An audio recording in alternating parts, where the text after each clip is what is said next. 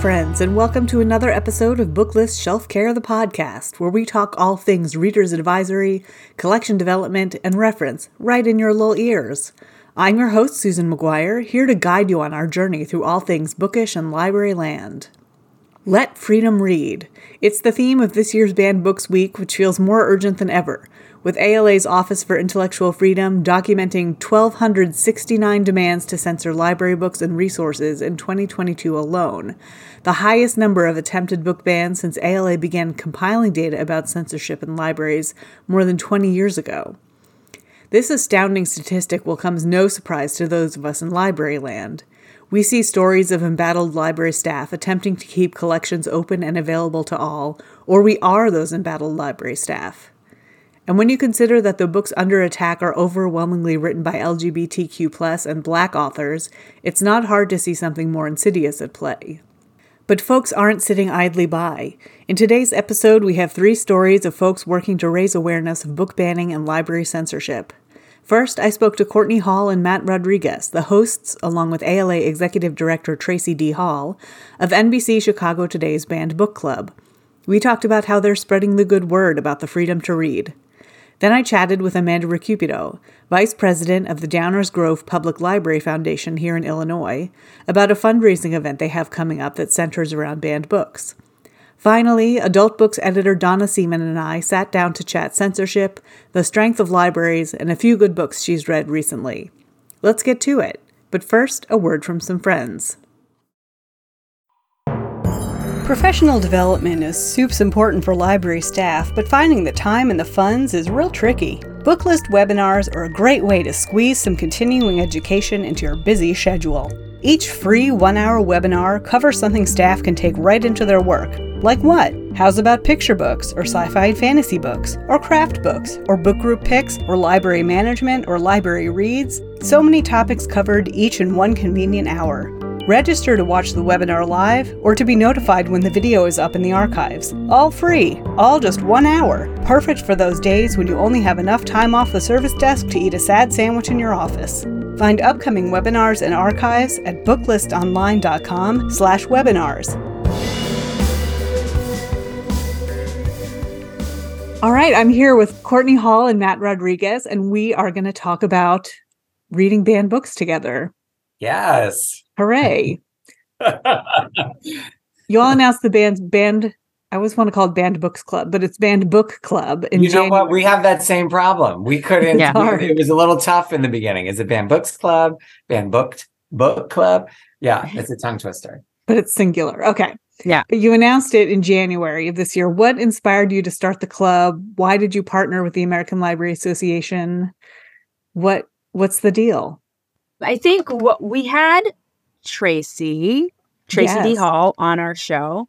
And uh, we were so inspired by her as a person and also her approach to reading. It really inspired me personally, just because um, I'm a reader, but it, you know, I haven't read this much and this voraciously since high school when it was mandated um, in my English class. But Tracie's kind of like non judgmental, chill, encouraging vibe really made me excited about reading. And then that being said, talking to her, her about the actual issue of books being banned and some of the books that are banned are some of my most beloved books from childhood and mm-hmm. going through puberty. I, I mean, I'm talking about G. Blume right now. She meant so much to me and just it really hurt my soul to hear, you know, what libraries and librarians are going through right now. That's my answer. Matt, you might have a different one. Yeah, no, th- that was it. I, Tracie's dynamic personality really sucked us in. And then we're like, wait, what? It, it, I think yeah. we heard about banned books before and I hadn't given it much thought. But when she came on our show for Banned Book Week in 2022, that really had us thinking. And we're like, okay, how can we do more? How can we grow this? And it started with just our show, and now it's expanded to include uh, the NBC lifestyle show that's similar to ours in Boston, the hub today, and then mm-hmm. also in California, uh, which is California Live, which airs in LA, San Diego, and uh, San Francisco. And then, you know, something that hit me as we were doing this, like Cortney and I are two of the people that are the the book banners are going after, right? I, I am a gay man and she is a black woman, and we are hitting all kinds of categories right there. And those right. are some of the books that are really being targeted. And it, it, that wasn't our intention, but all of a sudden we're like, wait a minute, this is all about us. Right. And obviously there are other categories too, but it, that's when it started to feel a, a bit personal. Um, no, you're not going to tell me what I can and cannot read. And no, you're not going to try and silence our stories. And I just like Cortney, I was not much of a reader. I became a little bit more of a reader in the pandemic, but this this has really motivated me, which is always a great thing if we can mm-hmm. motivate people to yeah. knowledge and and read. And and my thing is like, it's not that I like wasn't a reader. It's like I'm a slow reader, and I was always yeah. very ashamed of that.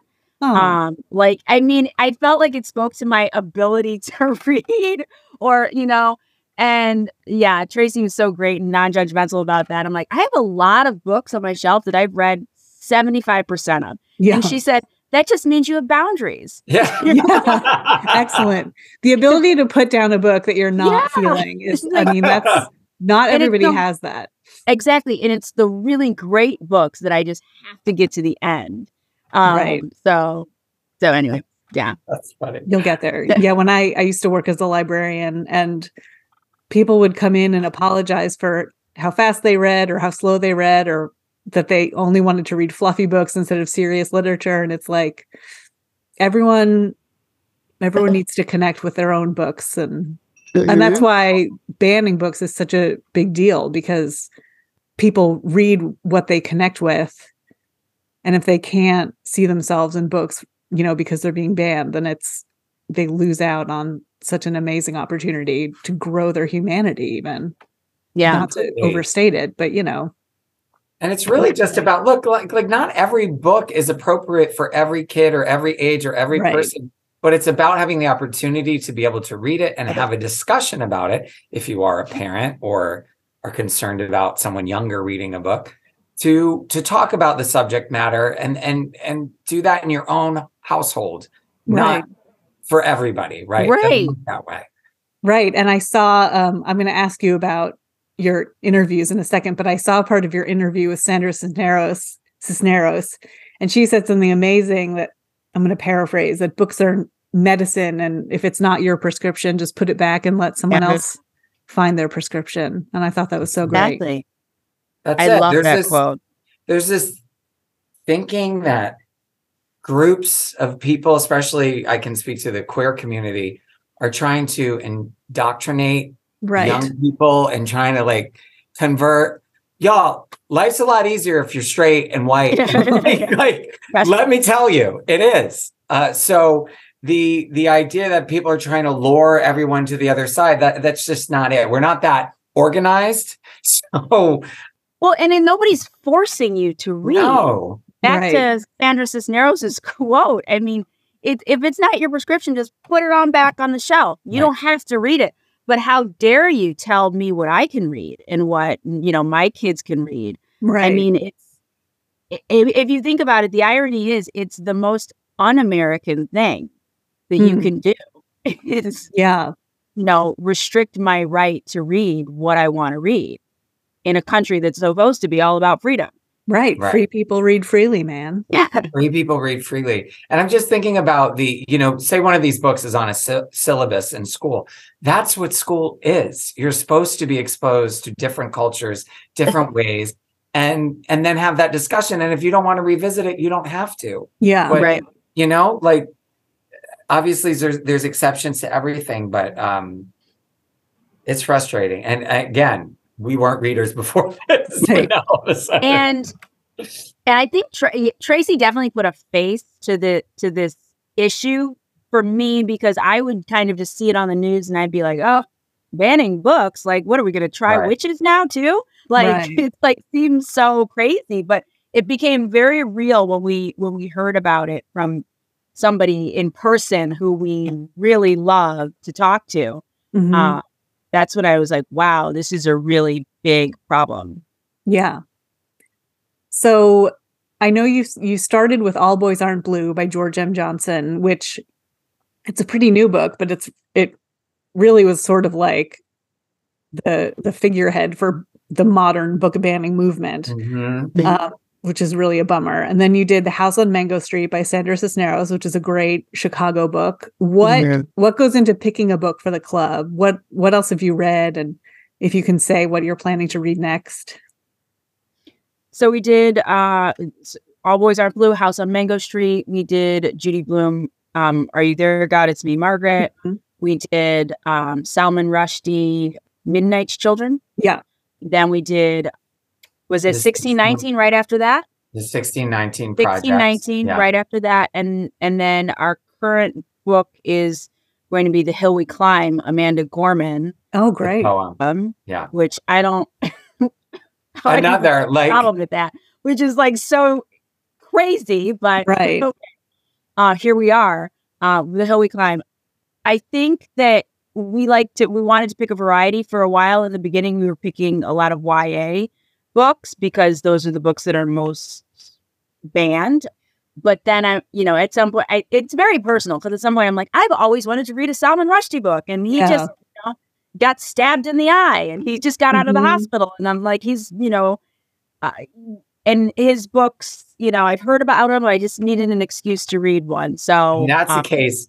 Sorry to interrupt, but that's a yeah. case where you know those book banners did not read that book because that is a thick, long, right? It is a right dense.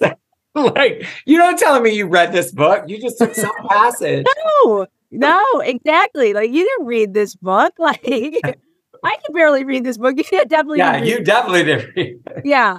Um, I think a lot of it is like is selfish uh, on my part. Like, oh, I wanted to read Salman Rushdie. Uh, we want to do a variety. We want to do books that you would never think are banned, or that mm-hmm. people have mm-hmm. any like beloved books that like, oh my gosh, somebody has a problem with that. We wanted to do The Hill We Climb. Uh, well, I wanted to do it because it's short after the yeah. two, after the two thickies in in, in uh, Salman Rushdie in 1619, thick and heavy, um, literally and figuratively. But um, uh, the hill we climb. Plus, uh, she's very topical right now. So I mean that's my reasoning. Do you have any reasons to add to that? Well, no, no. I think that also and like Tracie really bring breaks it down for us. Yeah, um, which mm-hmm. makes it very easy. So we do, you know, we work really closely with the ALA their team. I cannot say, uh, you know, Raymond and Payal, what a great group we've been working with on this, and everybody's just kind of figuring it out as we go along. And it started really small, and now it's grown, and yeah, for it to continue to grow and expand. Um, yeah, a, a lot. You know, Go ahead. I'm sorry.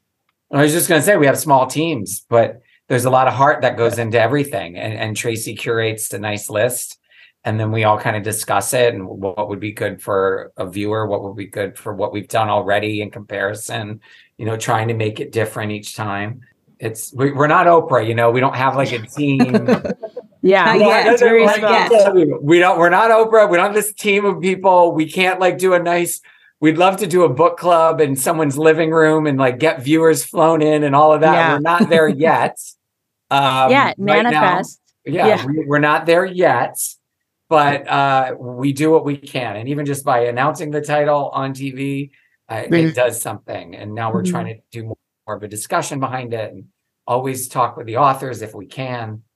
I also like that Tracie will think about, like, oh, you know, AAPI month is coming up, or mm-hmm. she'll think about those things. And she's like, we should do an Asian author. She's always thinking about diversity and. Yeah. And what what's what's coming up and uh, what should be celebrated. Right. Right. So you you mentioned talking to the authors. What's it like talking to the author of the book you just read? What kind of insights did they give you on on their books and on book banning? And is that like an amazing starstruck experience?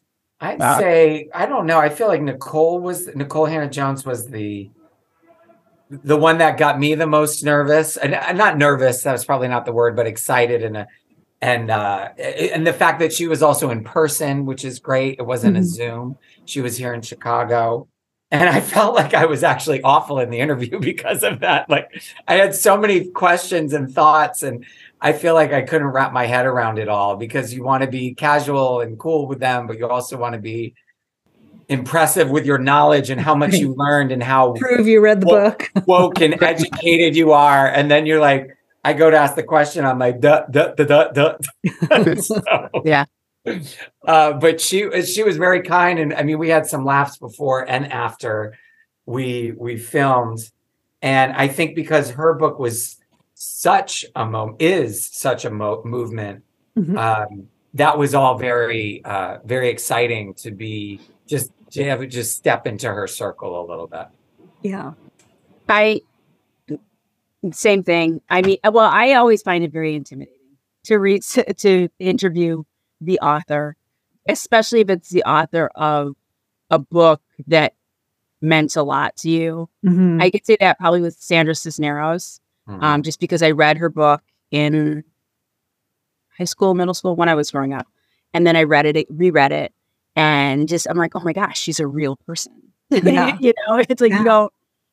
So that I mean, but then when you meet that, like she's and she was just excited to be there as we were to have her right. interesting.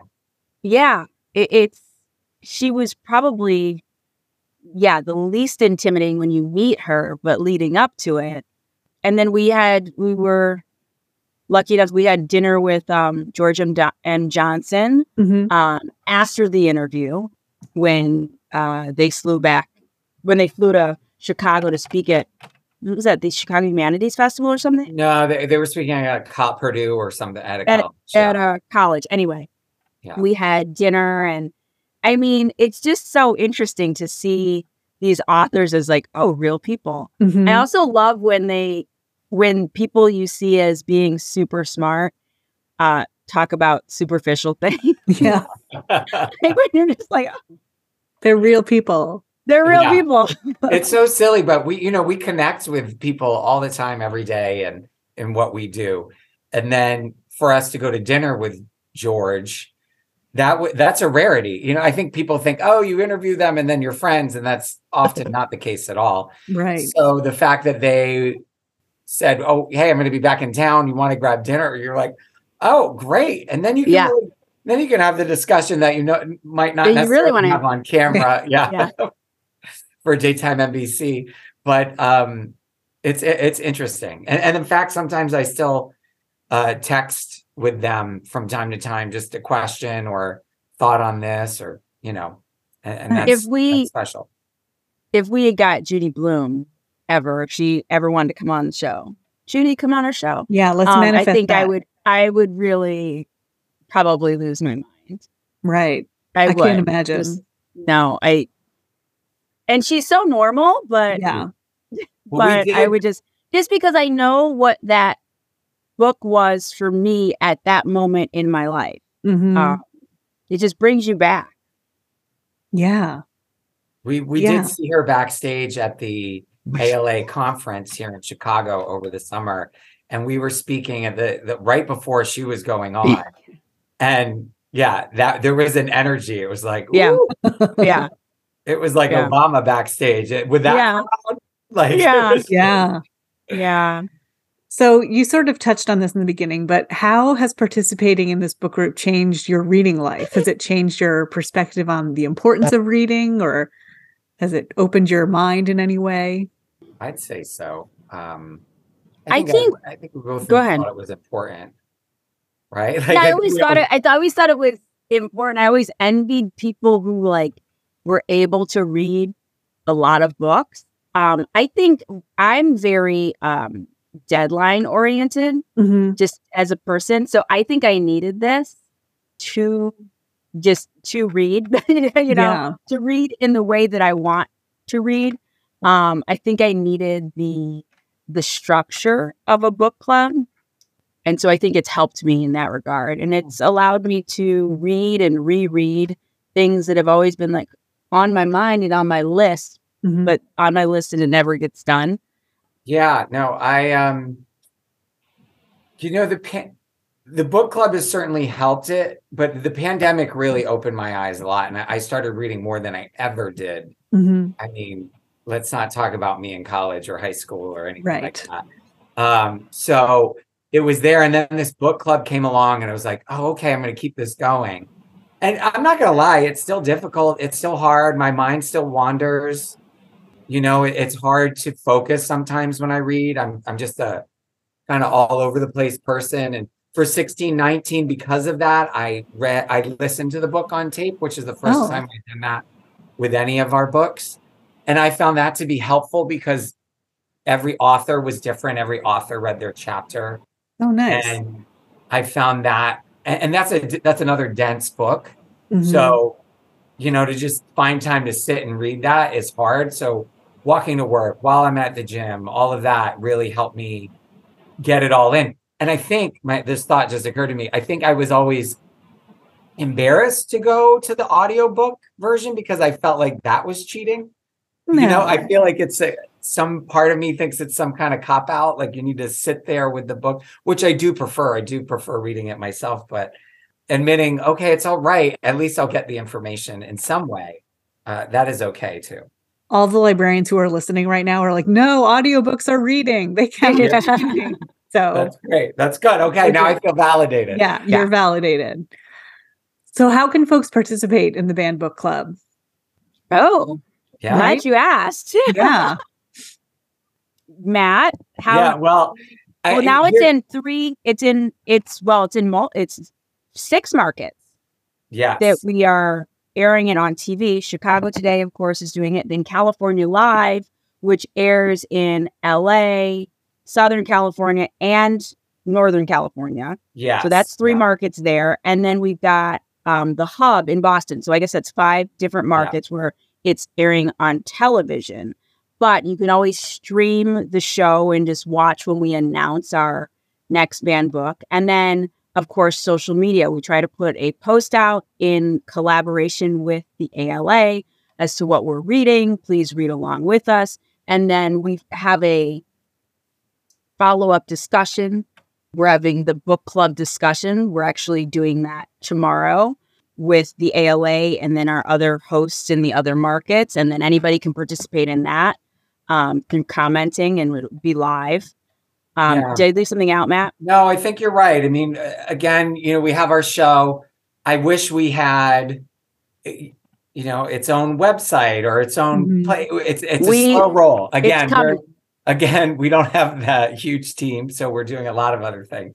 But right. um, we're getting the word out there however we can, and hopefully it'll just get easier and easier. But yes, we've the one consistent thing is it's on our show every month, normally that first week. Uh, it is that first week of the month. Mm-hmm.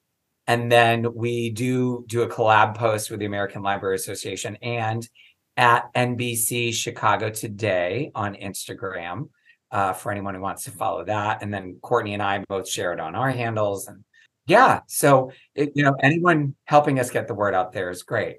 Yeah, I love and I love book groups and I love just the idea of reading the reading community and I think what you're doing to draw attention to banned books is so important. So thank you for doing it. Thank you. And oh, thank, thank you for you. chatting. Of yeah, course. thank oh, you. Oh, it's fun. great. All right. Free good luck. People read freely. Yes. People, people read, read freely. freely. Exactly. Thank you. Thank you thank so much. You. Yes. Good luck to everyone out there on their book clubs. Say, do you like reading? Do you like hearing what authors have to say about their writing? then you've just got to hear the Shelf Care interview. It's a quick conversation between a book lister and a book person about their work, their inspiration, and whatever else we can fit in under 15 minutes. Hear Maggie Reagan talk to Ibram X. Kendi and Jason Reynolds about Stamped, Racism, Anti-Racism, and You. Hear Ronny Khuri chat with Susan Muaddi Darraj and Siman Nuurali about their series for young readers, Farah Rocks and Sadiq, or to Sabaa Tahir, Nicole Andelfinger, and Sonia Liao and their graphic novel, A Thief Among the Trees. Hear Julia Smith talk to Tracey Hecht about the Nocturnal series, and more. Can you believe there's more? You can find the Shelf Care interview right on this here podcast feed or wherever you listen to Booklist Shelf Care the podcast. Happy listening! All right. Hi, Amanda. Thank you so much for joining me. Thanks so much for having me. I'm really excited to talk to you about this um, banned books masquerade. But before before we get into that, since this podcast goes out to places who might not be familiar with Chicagoland, tell us a little bit about Downers Grove and the Downers Grove Public Library Foundation. Yeah, so Downers Grove is a suburb that's about half hour west of Chicago.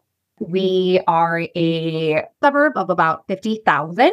Um, and if you're familiar with the Chicagoland area, a lot of the suburbs have populated along our commuter train line, which is the Metra. Um, so our, our downtown, where our library is situated, is you know very bright, vibrant. Um, I think of HGTV around all the shops and restaurants. When we first moved here, I thought, wow, this is like Stars Hollow. Uh, there's always a street fest going on. It's a really nice uh, and tight knit community. And so the Library Foundation has been around since 2006, but really in this current iteration was revitalized around 2017, 2018. Um, so we got a few good years in, and then the pandemic hit. Yeah. And we were really needed in the pandemic because we helped with expanded online offerings and programs and some satellite stacks uh, to assisted living facilities and other ways to help out the community during that time. Um, but this is really our first year back in that pre pandemic uh, iteration. And this is our first of its kind uh, fundraising event. So we're really excited uh, to be doing this. Nice. So, so tell us about it's called Celebrate the Freedom to Read, a banned books masquerade. What do you have planned? Okay, this event has everything. We've got a DJ, we've got to have a live band, and hopefully some dancing. There will be yes. food, of course, it's being held at a brewery, so we've got some beverages. It is a 21 plus um, event. There'll be silent auction items, um, so lots of things. Uh, it was very important to us um, to be accessible to the community. So we have, um, you know, different tiered ticket prices, so you can just come and hang out. Um, and then for those who are able, we hope they spend a lot of money um, to give back to the library that we love. We're also confirming some special guest speakers. So our local representative, Rep. Uh, Anne Stava-Murray, will be giving some remarks. Um, those in Illinois may know that she first introduced um, our anti-book banning legislation that had mm-hmm. recently passed, and she and she's ours. So we're very proud to have her. Yay! And you know, for those listening, I'm sure you're aware that Illinois is had that first in the nation legislation. Um, so where if you're a public entity like a library or a school, and you choose or you know uh, follow pressure to ban or censor a book, you will not receive um, or be eligible to receive public funding. Mm-hmm. And we see that at least one other state is trying to adopt um, similar legislation. So, as excited we are in Illinois to celebrate this, um, you know, we also know that we'll be a testing ground to see if this actually holds water. So, it's still yeah. very important we celebrate, um, but we also know that, you know, we can't take anything for granted and we have to celebrate those freedoms. Yeah. So, why did you choose banned books as the theme this year? Yeah.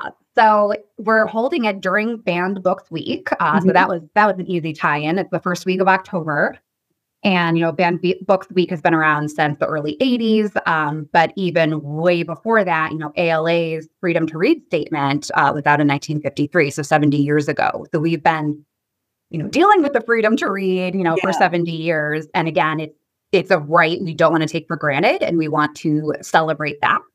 As a foundation, you know, we are we support everything that the library does. Um, and they're they stand for access to information and intellectual freedom. Um, so it just seems like in a in the current climate, um, you know, where libraries around the country, I mean, libraries have closed down, um, libraries have become privatized again, we're lucky in Illinois, but you know, downer than other areas in the Chicagoland area, you know, have not been without their challenges. So we, we again want to celebrate what we've achieved and hopefully you know, be a beacon to those other areas uh, yeah. that might be struggling more. And to, again, to know that it's just part of a larger fight uh, nationwide. Right.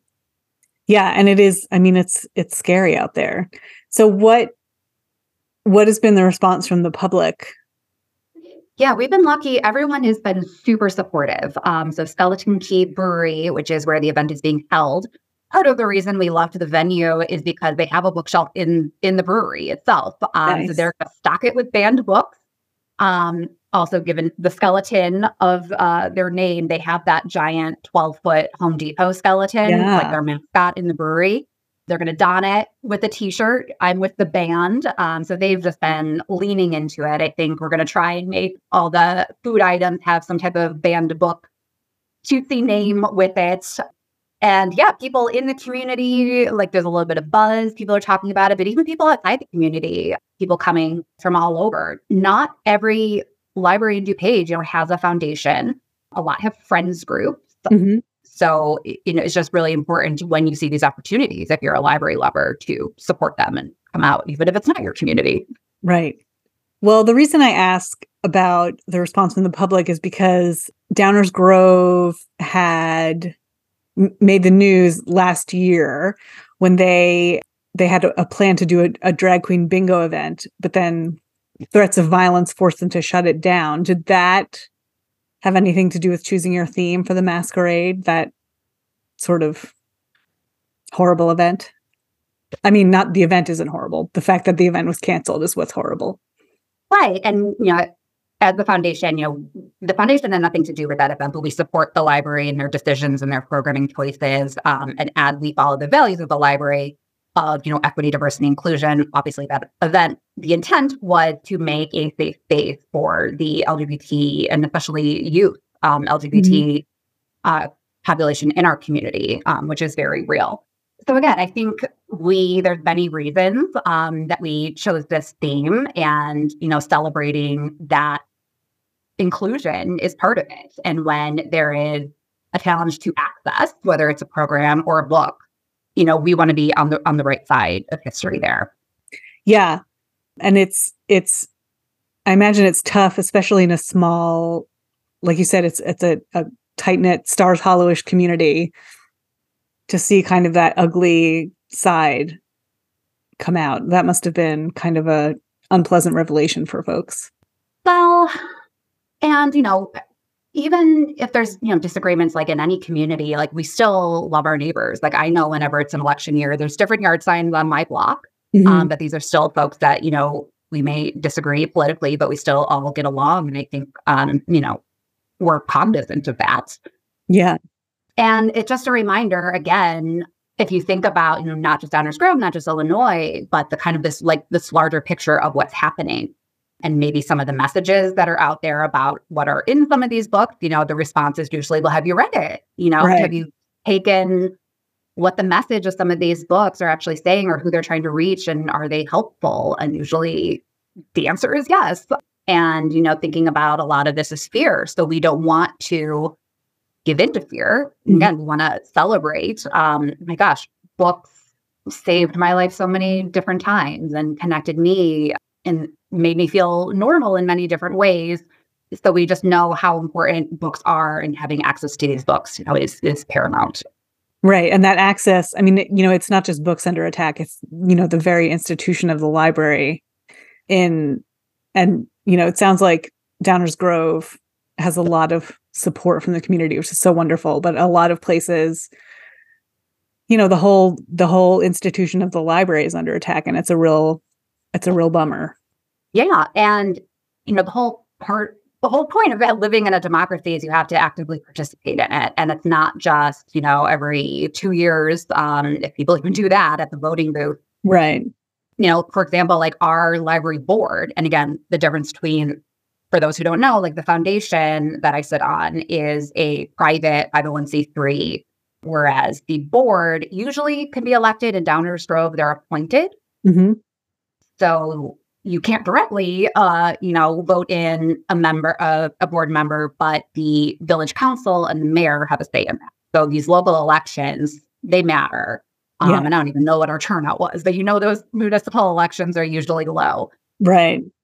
And then, of course, the library itself is a public entity that receives tax dollars and, and you know, money from the state. So, you know, as the foundation, we are really the, we have the reserves um, you know, if the library wants to try something new um, or to supplement, you know, things that they don't already have, you know, we're lucky. Downers Grove is a pretty financially sound library. That's not always the case um, mm-hmm. elsewhere.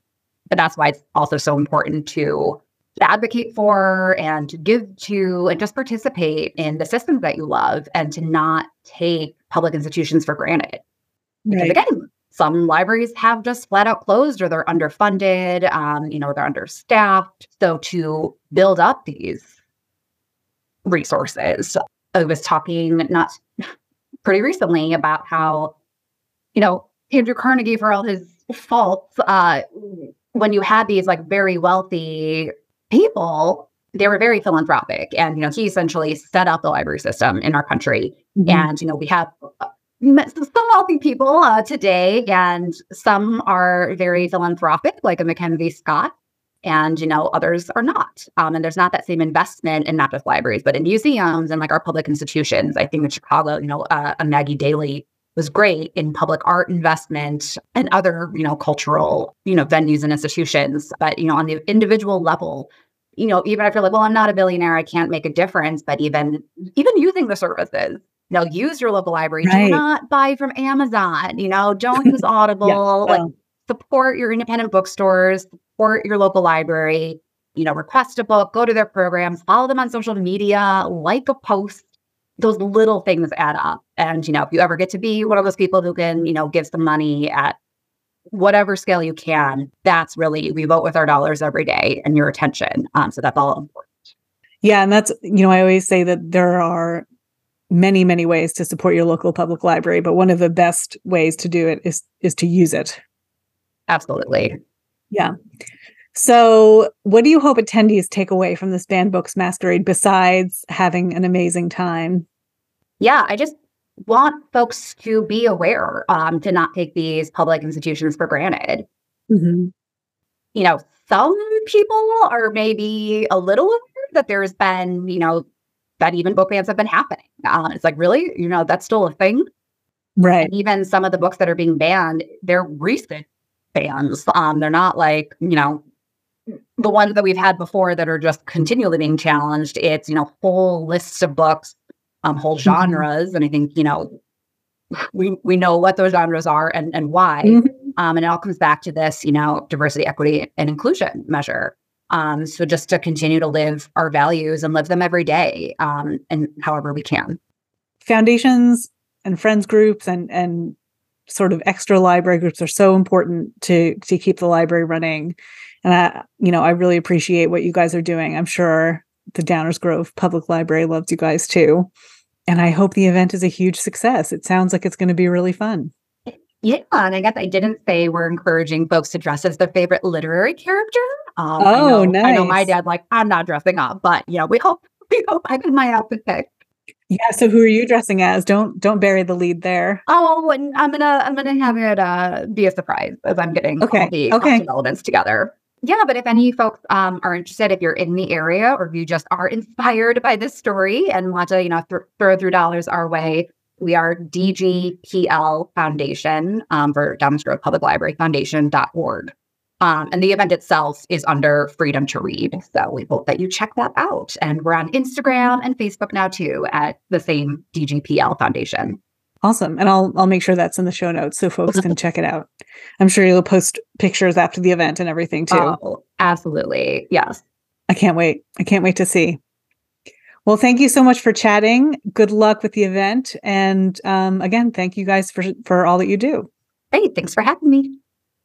Want to share that great Booklist Readers Advisory content with your patrons? Now it's easy with Booklist Reader, a selection of backlist book lists and best ofs designed with your patrons' reading needs in mind.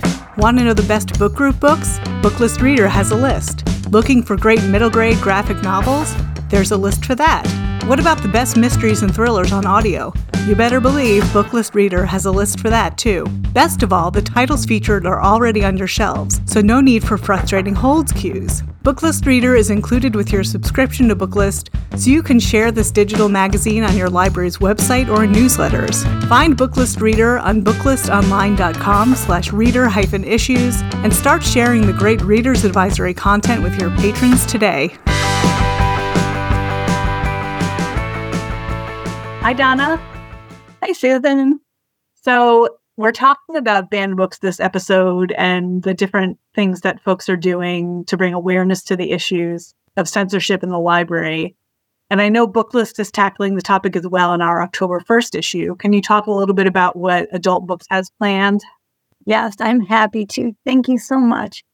so to start with, I put together, you know, our um, we have these lists called the essentials, mm-hmm. and they're essential and retrospective titles about certain subjects. So I thought, well, let's do censorship for our October 1st issue. So I, I looked back at books and I was, it's interesting to think about when the last big wave um, First Amendment struggles were with libraries. And I was remembering that it was actually after the Patriot Act when librarians were asked to sort of tell various officials what people had checked out of the library and refused to do so. So that was a long time ago. That was after 9 11. But there's plenty of books in between them.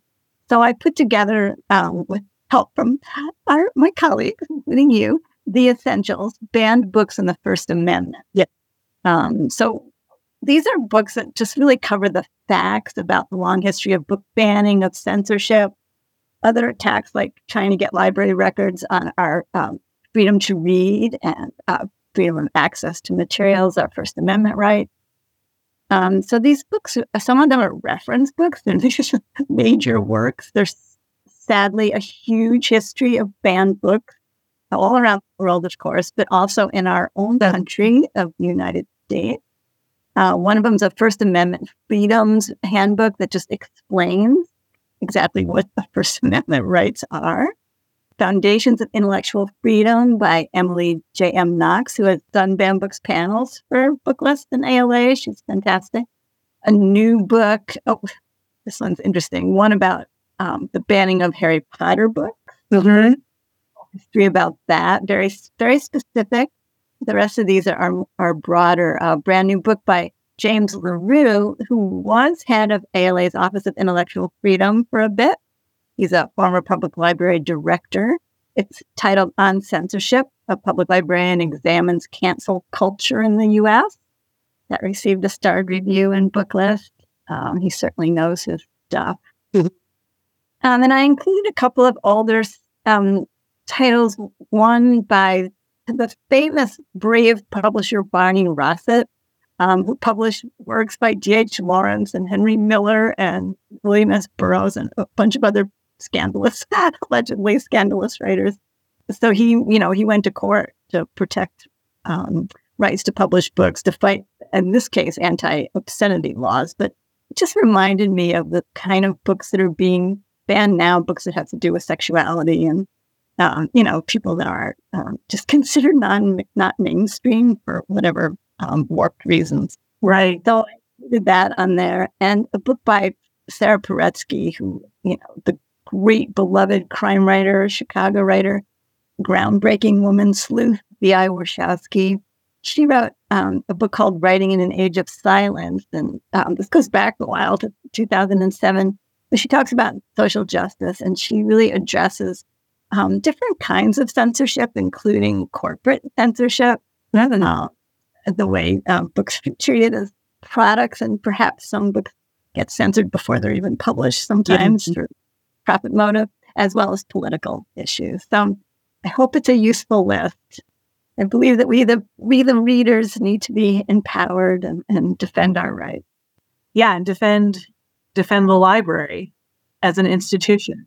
Defend the library, my gosh. So I mean, this like we're we're in this major wave of book banning, but it's not new. And you um, revisited a classic banned book recently, right? I did. I did. You're so right about that. I always find history, it's really important to put today in a larger context. Not that it diminishes the urgency of what's happening, but you can learn a lot from earlier pioneers that fought censorship. Um, and the classic I've been re- rereading is Ray Bradbury's Fahrenheit 451, the famous novel about book burnings, let alone banning. So it's it's a, it's such a prescient novel. I can hardly believe it. And this I I have an old paperback edition that is the 50th anniversary of Fahrenheit 451, and um, and it's old, so it's really been a while. He was just phenomenal. So yeah, this was oh my god, yeah. So it, the original total date was 1953. And I was there. The, interview in the back, which I really enjoyed. And he um, answers some questions about um, book banning. And he says, um, at one point, the interviewer says, one thing people sometimes forget about Fahrenheit 451 is that the government doesn't begin by burning books. It's ordinary people who turn away from reading and the habits of thought and reflection it encourages. When the government starts actively censoring information, most people don't even bat an eye. How important is reading to the health of a democracy like ours? He. Ray Bradbury answers Let's imagine there's an earthquake tomorrow in the average university town. If only two buildings remained intact at the end of the earthquake, what would they have to be in order to rebuild everything that has been lost? Number one would be the medical building because you need that to help people survive, to heal injuries and sickness. The other building would be the library. All the other buildings are contained in that one. People could go into the library and get all the books they needed in literature or social, economics or politics or engineering and take the books out on the lawn and sit down and read. Reading is at the center of our lives. The library is our brain. Without the library, you have no civilization. Wow. Right? Yes. I mean, he was such an amazing library champion and he really gets it. He really gets it. And you're right. He wrote in libraries. That Yeah. was his big thing. He um, would leave his apartment I, when he lived in California. I guess it was LA. And he loved public libraries. And he would go, he'd spend all day writing there and, and reading. And right. Great, great. And the brilliance of his visions, it just never ceased to amaze me. So, yay for Brad, Ray Bradbury. Yeah. Um, I also wanted to mention our partner at PBS Books. I noticed, um, so I was reading uh, page proofs for our October Booklist Reader, which has lots of great stuff in it. And I noticed that our um, PBS Books page, they mentioned that they are featuring on their website, pbsbooks.org, a bunch of banned books materials. They have interviews with banned authors and other materials. So I encourage people to take a look at that. Nice. Yeah, we'll have we'll link that in the show notes. Excellent. Excellent. Yeah, I just saw that. Well, let's move on to something happier. All right. What what books are you reading and loving lately? Oh my goodness. so quite a few. I do want to mention um, Roman Stories by Jhumpa Lahiri. Um, Jhumpa Lahiri won her Pulitzer for a collection of short stories, but she has not had a short story collection in quite a number of years now. She's had novels, she's had nonfiction. Um, she's taken a fascinating journey of um, moving to Rome or Italy, learning Italian, and writing in Italian, and then translating her work into English. So I, she did that with a novel titled Whereabouts a couple of years ago. Now we have a new short story collection from Jhumpa Lahiri called Roman Stories, stories set mostly in Rome or nearby. They are so beautiful. I feel like that tra- that translation process for her makes her prose extra clean and crisp and just uh, they're just really classically fine short stories. I did a read alike to go with it because her themes are so interesting. Um, immigrants, expats, other outsiders uh, living in a in and around Rome, and sort of navigating that ancient city and its hierarchies, and uh, it's just a, it's great. Yeah, I recommend. Yeah, it made me happy. she's wonderful. She is so smart and and really really beautiful writing. Um, I'll, I'll mention a real quick. Um, oh, oh, I know what it's called. A real quick another short story collection that just popped in my head by Lydia Davis. Lydia Davis is famous for her short, short, short stories. Like some are just a couple of sentences. She's hilarious and super smart. She has a new book coming out called Our Strangers, and uh, I just loved it. There's, it's so clever. She gets more said in a paragraph than any of us do in three pages. So, Lydia Davis, another great writer. Um, and then I, I always like to talk about nonfiction, of course. Um, so I want to mention The Sisterhood, The Secret History of Women in the CIA. This is by Liza Mundy. And she's, this is a huge, brilliant, astonishing book. Um, she follows some of the first women that worked for the CIA and over the course of their hard fought careers. And um, there's a lot in here about, about women, right to work, equal equality, the elusive equality in the workplace, and also geopolitics. It will make your hair stand up. It's pretty terrifying.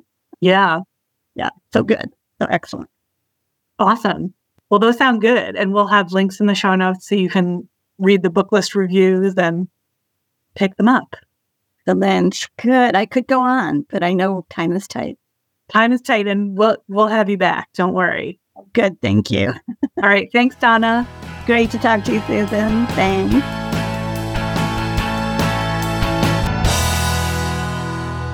And that's it for this episode of Shelf Care the podcast. Thank you to NBC Chicago Today's Cortney Hall and Matt Rodrigues, Downers Grove Public Library Foundation's Amanda ReCupido, and the great Donna Seaman, editor, adult books here at Booklist, for chatting with me about banned books and the work they're doing to raise awareness. If you like what you've heard, won't you consider rating and reviewing us on your nearest podcast app? That will help others find our bookish goodness. Thank you kindly, and happy reading.